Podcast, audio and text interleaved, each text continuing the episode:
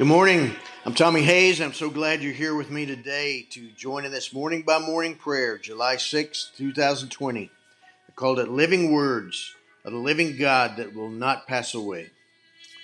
Good morning, Lord Jesus. I turn my eyes upon you and thank you that your eyes are always upon me and all that matters to me in my world Father, Son, and Holy Spirit of God. From Matthew 24 Heaven and earth will pass away but my words will not pass away. Words of Jesus from Matthew 24, verse 35. If your words are what will remain when all is said and done, shouldn't your words be our priority? Shouldn't your words be our anchor of hope, our rock and refuge, our strong tower and mighty fortress, our revelation of your absolute truth, your never changing character, and your unfailing promises? Shouldn't the living words of the living God be our words of spirit and life to give us a living hope every day?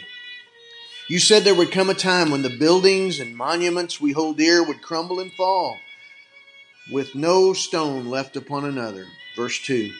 You said people would try to lead us astray even as they misrepresent the heart and character of God. Verses 5 and 11.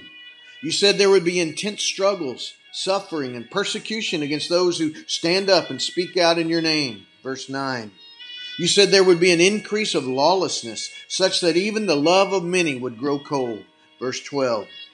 But at the same time, you encouraged us that the one who endures to the end will be saved. Verse 13. And that in the midst of all the darkness and destruction, all the confusion and chaos, all the opportunities to turn to you and your ways, or turn against you and your words, this good news of the kingdom will be proclaimed throughout the world as a testimony to all the nations, and then the end will come. Verses 13 to 14. Lord Jesus, you said your words are spirit and life. John 6, 63.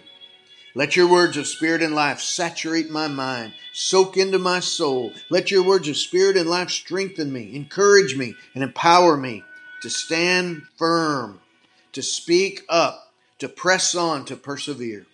Always speaking the truth in love, and always by the power and grace of your Spirit, deeply abiding in my heart. Give me grace to endure to the end, to keep my love for you and my fellow man from growing cold, and to keep proclaiming your good news of your kingdom through all we endure and overcome. For your words will not pass away, and your kingdom will never end. Luke 133. In Jesus' name I pray. Father, in the name of Jesus, I pray for this one joining with me in prayer today.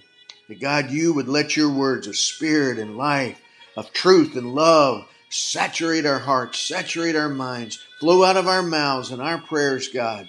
Let us be a light proclaiming the good news of your kingdom wherever we are, holding fast to you by your power and your grace. In Jesus' name. God bless you, my friend. You have a great day.